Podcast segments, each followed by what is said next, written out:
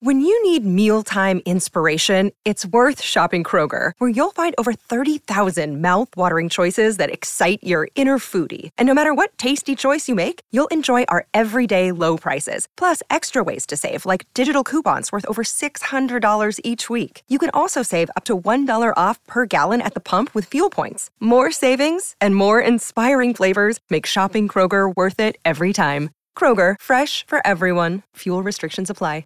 Another day is here, and you're ready for it. What to wear? Check. Breakfast, lunch, and dinner? Check. Planning for what's next and how to save for it? That's where Bank of America can help.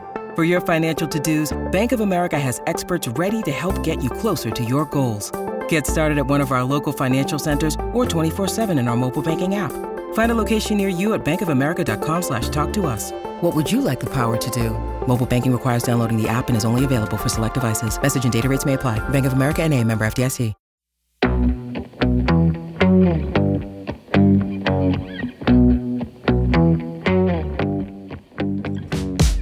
Hi, and welcome to Is It My ADHD, the podcast about what it really feels like to have attention deficit hyperactivity disorder. I'm Grace Timothy, and I'm a writer, and I wasn't diagnosed with ADHD until I was 37. I'd struggled with traits I now know to be ADHD all my life, but it wasn't until a routine hearing appointment with a doctor who happened to have ADHD himself that these traits were pieced together and it was suggested that I get referred for an assessment.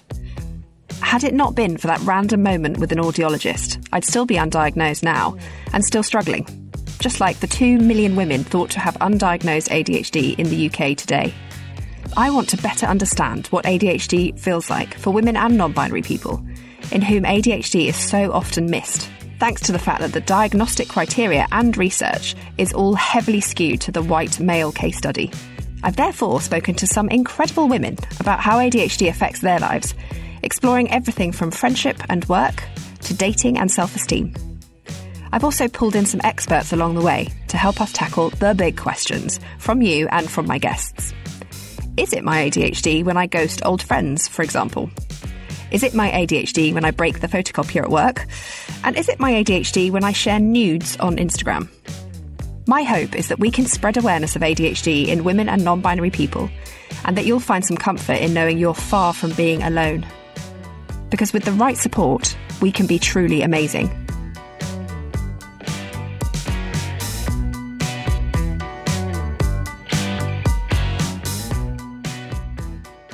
So, when I first got my diagnosis, friendship was the one area I really grieved when going through the process. It was like holding up a mirror to how I've behaved in so many friendships, which was really hard to accept. And then just there was this sense of loss because my behaviours had meant I'd missed out on a lot of social things and long term closeness with people.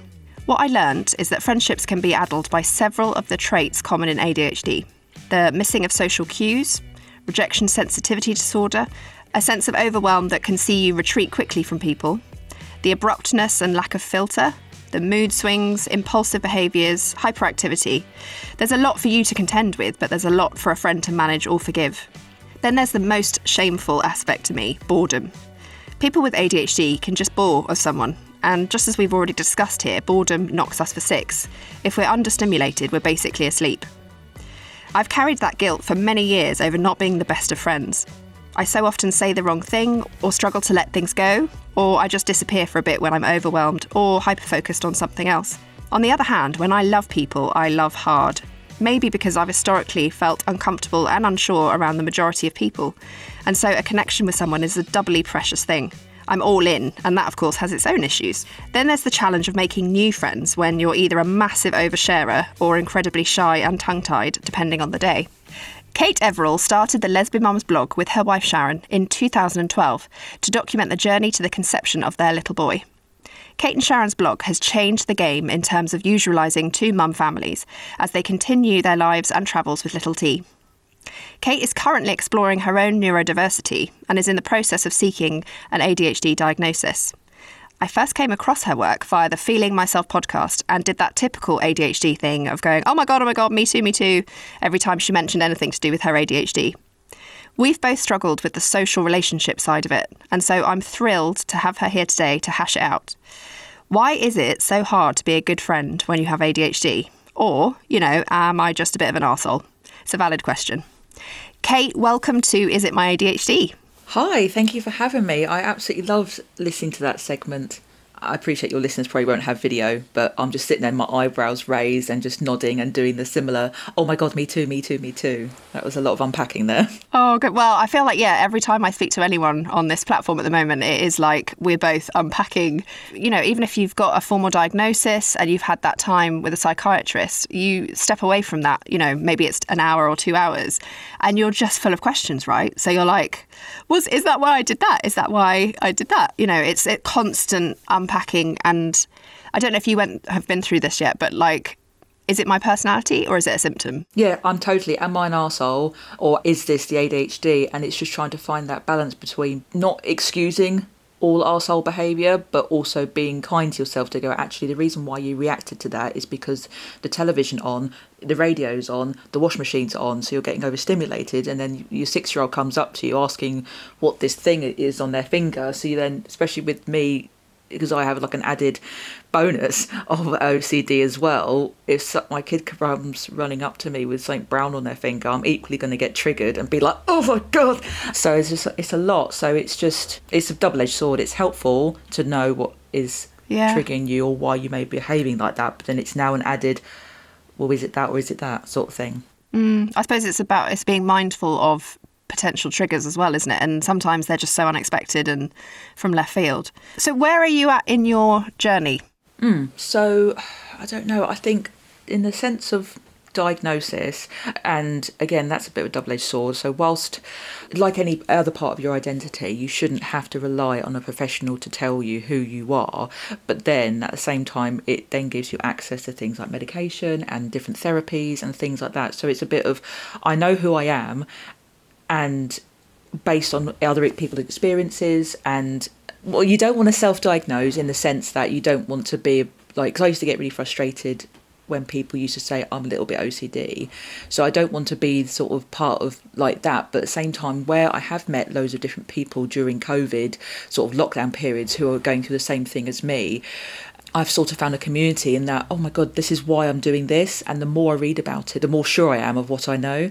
So, going back to your question, in the terms of diagnosis, I'm obviously in the early stages. I'm, I'm still going through the sort of waiting list to get diagnosed. Um, I'm, I've not really got an opportunity to sort of go private at the moment, so I'm very much waiting for the NHS to get back to me. However, when I was going through CBT for my OCD, my therapist was really kind in that she sort of Uh, not went off the record, but sort of explored that avenue and sort of gave me some advice and help, and was very much like wink, wink, nudge, nudge. You really should be getting this sort of diagnosis if you get a minute. So it was really helpful because it was, whilst it wasn't an official diagnosis, it was something that allowed me to open those doors and explore that sort of part of my neurodiversity, which was, which was a reassurance because I didn't, because my whole life I just felt like it was, I was a bit of a prick. So I mean, I think the thing is, it's not about diagnosis at all, is it? It's about like you finding your answers to the questions that you have, and and as you say, if you want access to meds and stuff, then you know that is the path you're going to have to follow. But I think it's amazing that you have like already kind of identified so many of those things for yourself. And I suppose really, when you look back on friendships and stuff, is that one of the things that you feel has steered you the ADHD? Yes, so friendships was a massive thing. I'm not great at re- retaining friendships, and I think part of if you then read into ADHD, a lot of it is to do with like out of sight, out of mind. So I'm really good at dealing with grief for the same reason, which sounds really morbid, but once it's out of sight, it's very much out of mind. And so with friendships, unless I maintain them because I see that person on the school run or they're a regular part of my life for whatever reason, I generally just forget. Sometimes it is, but sometimes it, most of the time it isn't intentional. It's because I haven't physically had a reason to communicate with that person or haven't seen them in person or even see them on Instagram.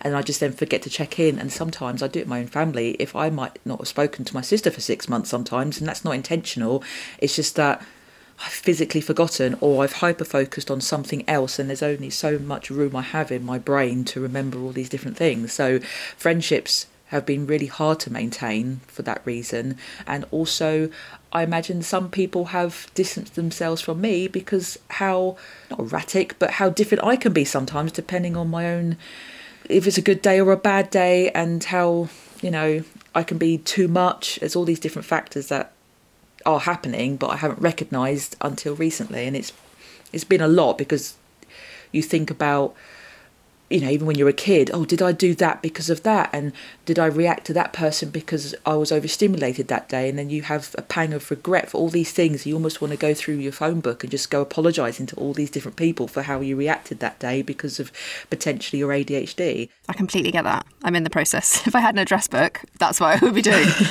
I think also it's, I don't know if you've had individual incidents with people. Like, I'm not a confrontational person. I just don't have it in me to be. So I wouldn't say that I argue with people or am argumentative. However, there's been a few times where now I look back and think I was overstimulated. I was sort of pushed in, in a certain direction, not necessarily by someone else, but by probably myself. And so I would go being, you know, fairly level to suddenly just snapping. I don't know if that's ever happened to you. And obviously, that's a huge issue. Like, I don't want other people to experience that. But I've definitely, I'd say there's about three or four times in my life where it's all just come to a to a head, and I've just shouted at someone or screamed at them, or you know, have you experienced like I suppose like a self sabotaging when you don't want to be that way, but it's just happening. Oh God, yes, absolutely. And I have like the added bonus that I'm a Taurus as well, so that doesn't help the fact that I'm that I'm quite bullheaded and stubborn. But yeah, I've definitely had arguments over silly things like just rules, like I'm a stickler for rules, and if there's any form of sort of injustice that I feel aggrieved by, if people are, you know, perpetrators of that, I feel really aggrieved and I will snap at people or I'll be quite blunt with my response to them. And again, because I try and avoid talking in person sometimes, because as you'll probably witness, I go off on all these different tangents, and so I can't often make the point that I want to make, I type a lot more. But then people obviously read things differently to how I've typed them or perceived in my head. So there's often a massive communication barrier between myself and other people, regardless of whether they're neurotypical or neurodiverse communication is a massive barrier I still have because I struggle making simply making the point I want to make and it can be about anything whether I'm talking about gender and sexuality to what I'm making from a dinner. And it's just really, really frustrating and tiring and exhausting. That's really interesting, though, because one of your strengths, like obviously, I've been kind of following your work, is that you do that stuff so well. But then I guess I'm reading quite a lot of your work rather than you know engaging face to face is that something that you think that you found as a coping mechanism then to not being able to necessarily articulate yourself in person but you know, your writing is on point. Oh, thank you. Mainly because I've generally drafted that and I've rewritten it about 10 times and I've written it and then rewritten that and then put the right comma in, then removed a comma there and changed all these different things. So what you read is generally how I'm speaking, but I've just taken the time to be able to, to do that. So yeah, whereas if I've put on the spot or I haven't really planned what I wanted to say, um, it's all a bit of a jumble. And it is completely self sabotage. That's such a good term because even when I'm at work, I'll be answering a question and my brain, like a little voice, and it's not a voice, but it's just like a say that. And it's just, I'll say that. And then I'll just go through these different, for people who don't have a camera, I'm sort of dancing around different things at the moment. I'm sort of going round different like blockades, uh, trying to sort of maneuver around this this conversation. And I don't even know whether sometimes I've made the point that I wanted to make, but thankfully I've got a good community around me that sort of now understand why I may be talking a certain way, whether it's erratic or very, you know, lots of pauses in between. So, yeah. So the thing is, though, isn't it, that obviously what I didn't understand about ADHD is that it's a self regulation, not a self awareness issue. And so you're so aware that you're doing it, but you just either can't stop or you don't know how to kind of get back on the right path or whatever. Oh, yes. It's so painful, right? It's like that for me is a real problem in terms of meeting new people. How do you approach, you know, if there's a group of people that you haven't spoken to before, but you know you need to get on with it, whether it's professional or social? How do you do it? Okay, like I said, it does depend on the environment. I found the biggest struggle was when I had our son. I made myself go to the mum and baby groups and being look look I obviously look a bit different anyway so I already had that sort of barrier but then when I would meet new people ah, depending on the person I'd either be a massive oversharer to sort of feel to make them feel comfortable because I'd wanted to come across as this sort of dorky, kooky, really fun, you know, outgoing person when actually I was just a hot mess and it was just they didn't really know how to take me because I was then too much. But then if I then sort of kept myself inside myself and tried to be a bit calmer, I would then come across like really frosty with like a resting bitch face and it was just then really awkward on the other end so i never found that middle ground so i guess with new people that i'm meeting i try and just hold hold myself back a bit and just take my time with those sort of new relationships especially if i wanted to try and maintain them. And then over time try and almost dip into the oh yeah i have it you know try and mention maybe adhd to try and talk about that and be an open book but i didn't i don't want to use it as an excuse to go if i'm a bit of a prick later on that's why. But yeah it's just trying to find a balancing act It is. God, it is like hearing. I mean, I, I, feel like this a lot of the time when talking about ADHD, but when you hear someone else saying it, it's like, oh, yeah, so why can't we just have our own community away from the world where like, yeah. it's all fine and we understand each other and it's all good? And you don't get that sweaty palms of like, oh my God, did I just tell her that I'm on my period? And I've literally, I don't even know her first name yet. Like, what? Why did I do that? And it is, it's, it's wanting to form a connection and you think that oversharing is the way to do it because it's an intimacy that you want to fast track to, right? So you want to go, when I'm like really close with someone, this is how I talk. So I'll just go straight there. Yeah, That's be my fine. friend, be my friend. So yeah. and you just see people go. Yeah, I don't know you exactly, but you want to you want to fast track it and do it because you want to be I think what you said earlier, you, you get bored easily, so you don't you want to skip over the boring bits like the etiquette, social etiquette and things. You want to just go, be my friend, so let me tell you about my menstrual cycle and things like that. And you just sort of rush it because you get bored. You or you or you worry suddenly that it's just going to go like you're off, you're bored, you're, you're, you're disengaged, you're bored. So you think, no, I want to hold on to this.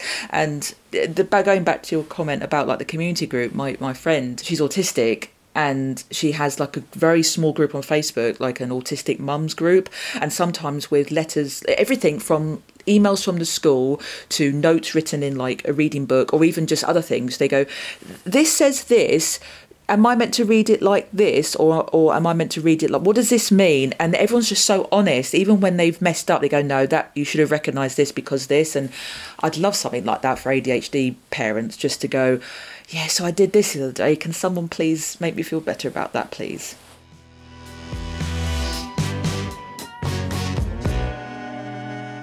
I'm so excited to announce that this podcast is sponsored by the first makeup brand I ever bought as a teenager, Benefit Cosmetics.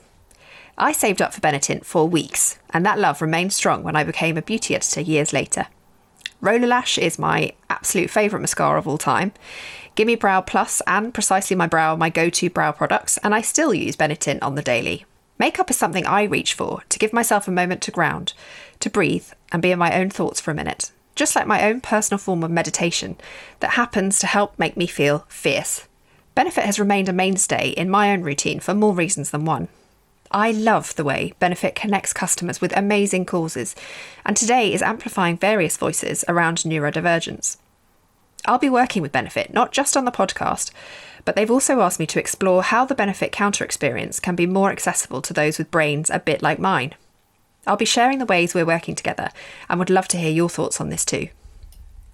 I still can't believe I'm launching Is It My ADHD with my OG beauty obsession at the heart.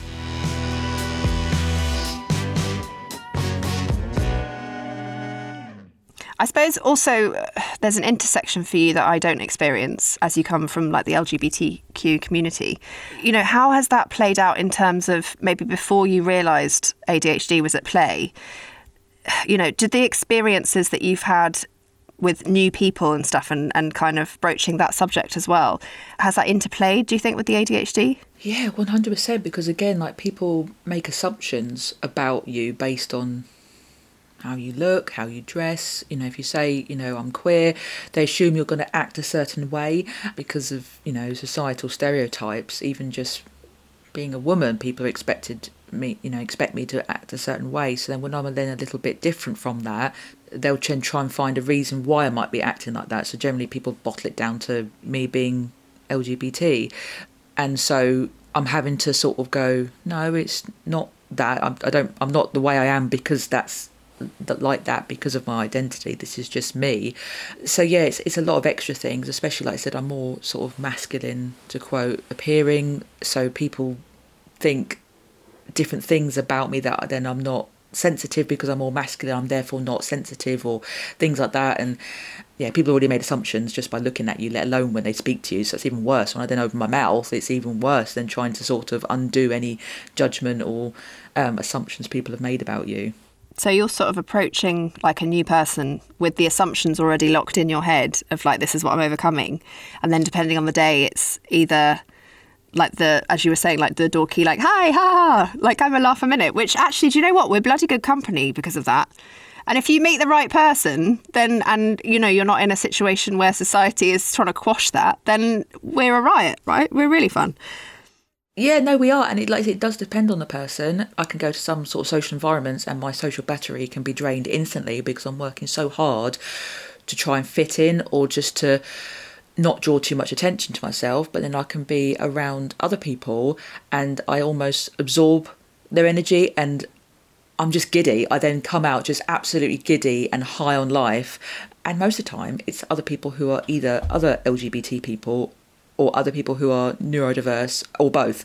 And so if I'm around those sort of people, I just feel so big. I, whilst I'm then calm and feel accepted, I then get really giddy and just like, so it's quite an experience because you don't know what you're going to get until you walk into that room and be in that environment. I feel like it's now a case of walking in and being like, right, who's got the dopamine? Do you know what I mean? Like it's like yeah. sizing out who's got the drugs or who's got the booze. It's like who who's going to help me out here and like keep me stimulated. But I feel real shame about the boredom aspect because I haven't consciously been bored of anyone and then ghosted them. But I know that people have dropped out of my life or I've dropped out of theirs, and now I understand it's about the stimulation stuff. That makes me feel just like a terrible person you know, is that something that you've experienced? Yeah, 100%. Especially as, you know, I never had, I never went to university, so I don't have that bunch of uni mates, but, you know, you have all these people around you that have still in contact with their primary, secondary school friends. And whilst I'm connected to some people on Facebook, I don't actively seek them out or even comment on their things or even message them to go, hey, how are you? It's just like an out of sight, out of mind thing and especially if we then have different beliefs or we're in different periods in our life like certainly when i became a parent i found a lot of people well i found distant themselves from me because i had this new period in my life that was dedicating a lot of my time. So when i then couldn't go out with them people then stop inviting me. And it's one of those things like i want to be invited i'm just not going to come.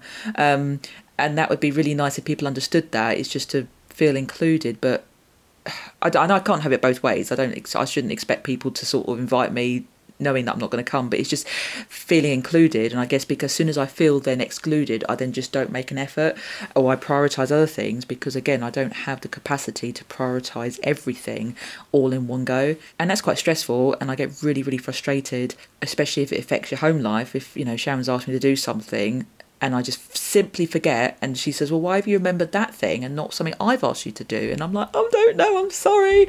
And it's just, I can't help it. And I'd love to know why I do that because I'd bloody stop doing it if I knew. I know, I know, completely understand that.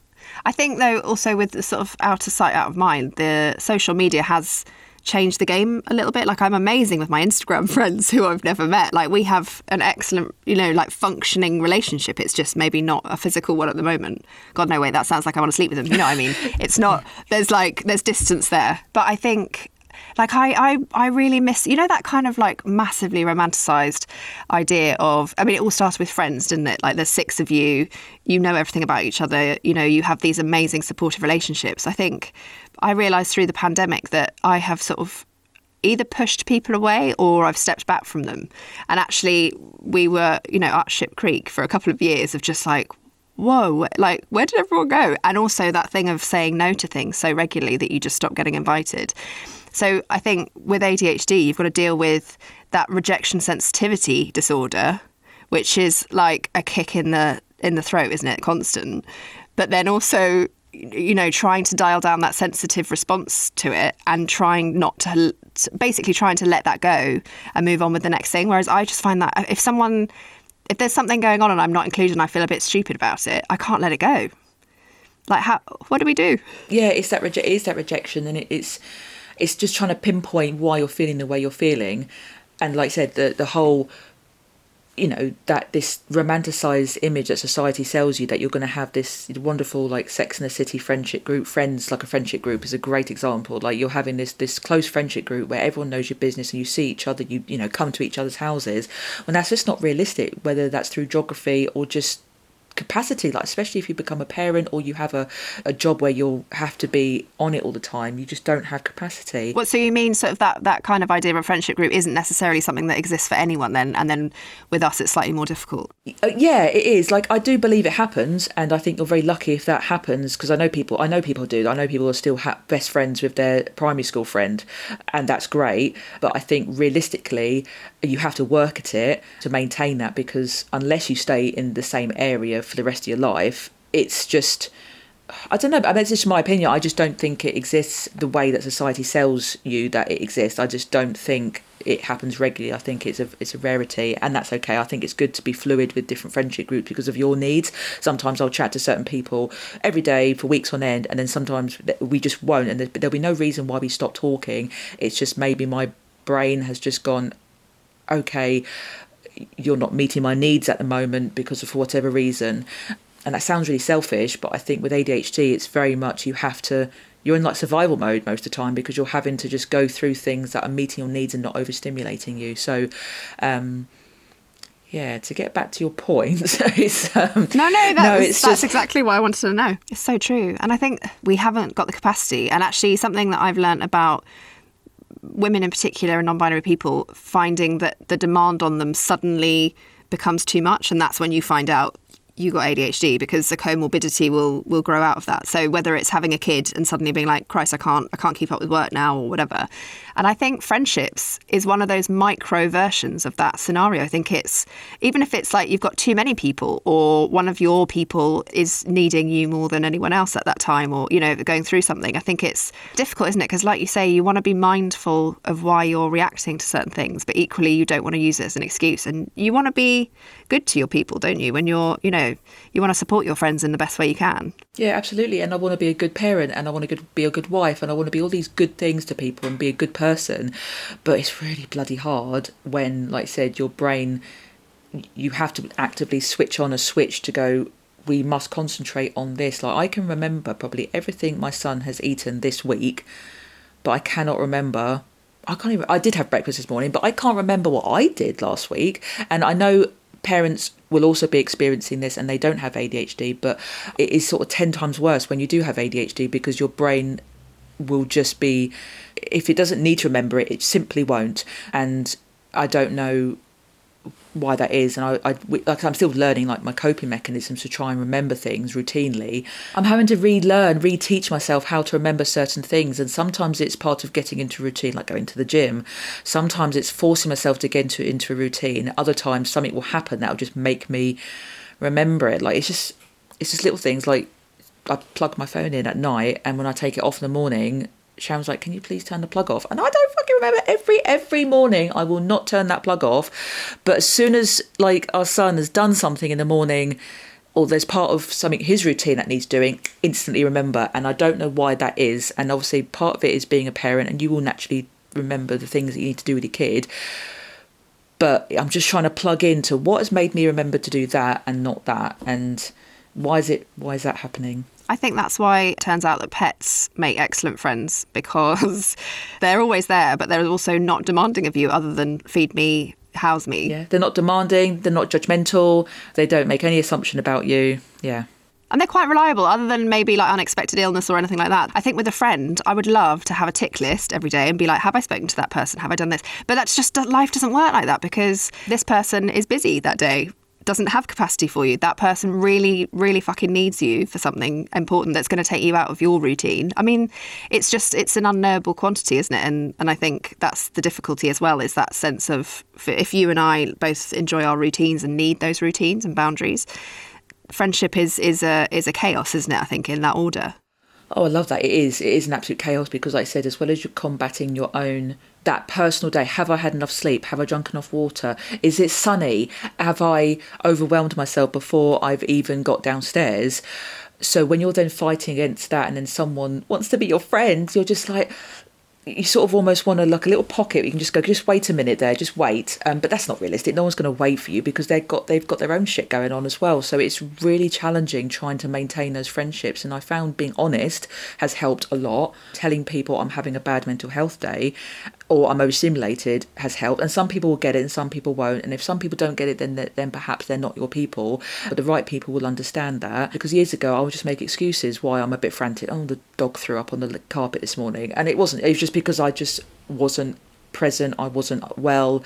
So I think being transparent and more honest with not only myself but with others has helped a lot. What about then if you've got two people with ADHD, like you and me, is that chaos or is that like a peaceful sense of connection and, and you know acceptance? Peace definitely peace for me because you you're, you're not on that back foot. You're you automatically they know you and whilst each person's you know because there'll be a massive difference between someone who's perhaps medicated and unmedicated but you're already on that level of understanding, um, regardless of where you are on that journey, of okay, you're I know why you're acting like that, and then you're a bit more understanding. Like again, my my friend who's autistic, she will just be so blunt with things and ask me a question or it's just really open. Like we'll send each other a message and go, I appreciate what you said, but I don't feel, you know, it's just really black and white. And I freaking love that because you know where you are, even when you can tell when each other have upset each other. It's just a, this black and white. It's a, it's a beautiful chaos. It's lovely, but it's good because you, you have that understanding and that connection and that community. Yeah, it's lovely when I meet other people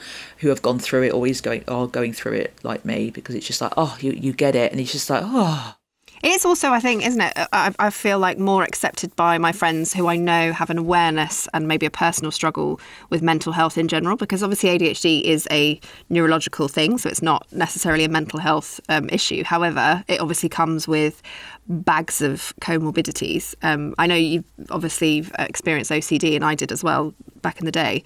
And I think, I think there's just a tolerance that maybe we're not seeing elsewhere in society is that something? I mean, I mean, what's to do? What to do about that? What to do? What what do you do? I guess, like I said, it is about race being more open about it. And whilst I wouldn't encourage people just to, you know, air their laundry, you should feel you should be able to be remain private and not have to explain yourself. Just like with people with disabilities, they shouldn't have to share their medical information for people to respect and understand and make allowances, making their place more accessible.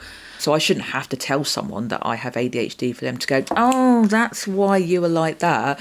But I think if perhaps more people, if they had the capacity, if more people did talk about it, like, you know, employers were more open to people being or understanding of people with neurodiversities. So yeah, I think it's just okay, I guess it's just like you said, like with everything, like being LGBT, visibility and inclusion matters because it means that it normalises or usualises those sort of different intersections of society. I think, but it's just... and having adaptations maybe a little bit. Although I, I feel weird about that because I'll I can say to like Natasha, Natasha Bailey of Feeling Myself podcast, legend. Um, oh yeah, absolute legend. I I know I can say to her you know, this is how I'm feeling. Just if, if I don't text or whatever, please just like flag me up. Like, I don't expect you to caretake our relationship, but like I want to know if I'm fucking up basically. And I can say that to her, but but then you don't also want to be the burden in any relationship, do you? Where someone feels like they have to work around you. But it's just it's another thing, isn't it, to to be concerned about is the people that you have got in your life and you've hung on to for dear life.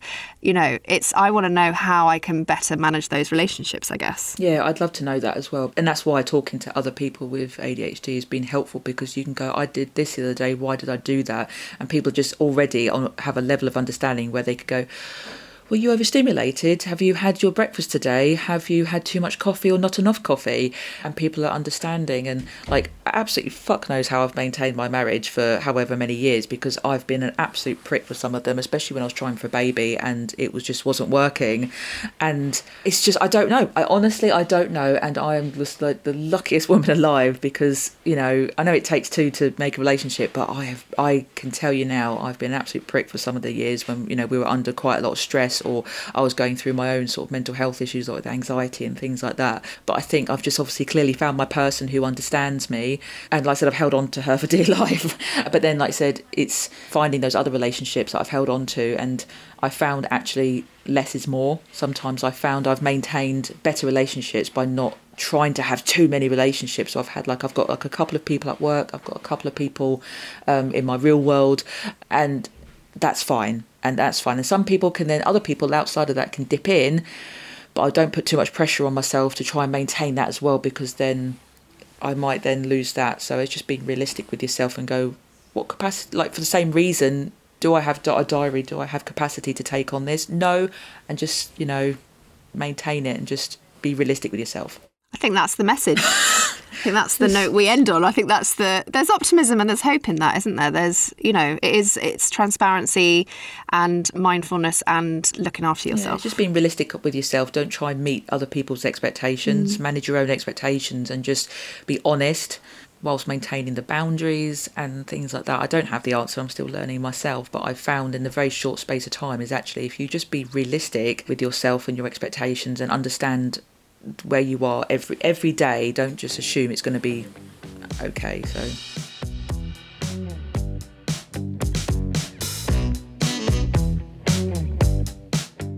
We now turn to an expert. Today, it's Dr. Mohammed Abdelghani. He is a lead consultant psychiatrist specialising in adult ADHD, and so I'm so thrilled to have him here today to decipher is it my ADHD when I ghost old friends? So, yes, not staying in touch with old friends is something that is commonly seen in people living with ADHD. This can happen because of many different reasons. So it might be done deliberately, and it might be done because the person has got a lot on their plates that this will fall down as something not of a high priority. But it also happens that if someone living with ADHD perceives consciously or subconsciously that something is not very stimulating, and uh, they might start avoiding doing it. Usually, people getting to know new people, forming new friendships, this novelty and feeling that something new is happening is quite stimulating for people with ADHD because you are discovering a lot of things about this person, what they like, what they don't like. So it's more stimulating that going through over and over again the same activities I like to do with my primary school friend or having more or less the same argument repeating itself uh, again. So definitely having new friends is more stimulating for people with ADHD. And this is why we see people with ADHD a lot of them cannot keep friendships for a long time. So ghosting old friends can be part of an ADHD presentation. Of course, as we mentioned before, it can happen because of many other reasons, but it's mainly because of the point of being bored easily, not being very stimulated, and not being organized to keep in touch with this person for a long time. Someone might forget to ring one of their best friends on their birthday, and then they forget to speak to them, let's say, if they are traveling, and then they find it very awkward to reconnect again. So sometimes it's done deliberately because they, the person would like to pursue something more stimulating, but sometimes it just happens because of lack of organization and not being on top of their game. Thank you so much for joining me and this community of amazing people. We'd love it if you could follow Is It My ADHD wherever you get your podcast from. And now I'd love to hear from you. What other perspectives would you like to see explored in future episodes? Find me on Instagram at isitmyadhd to continue the conversation.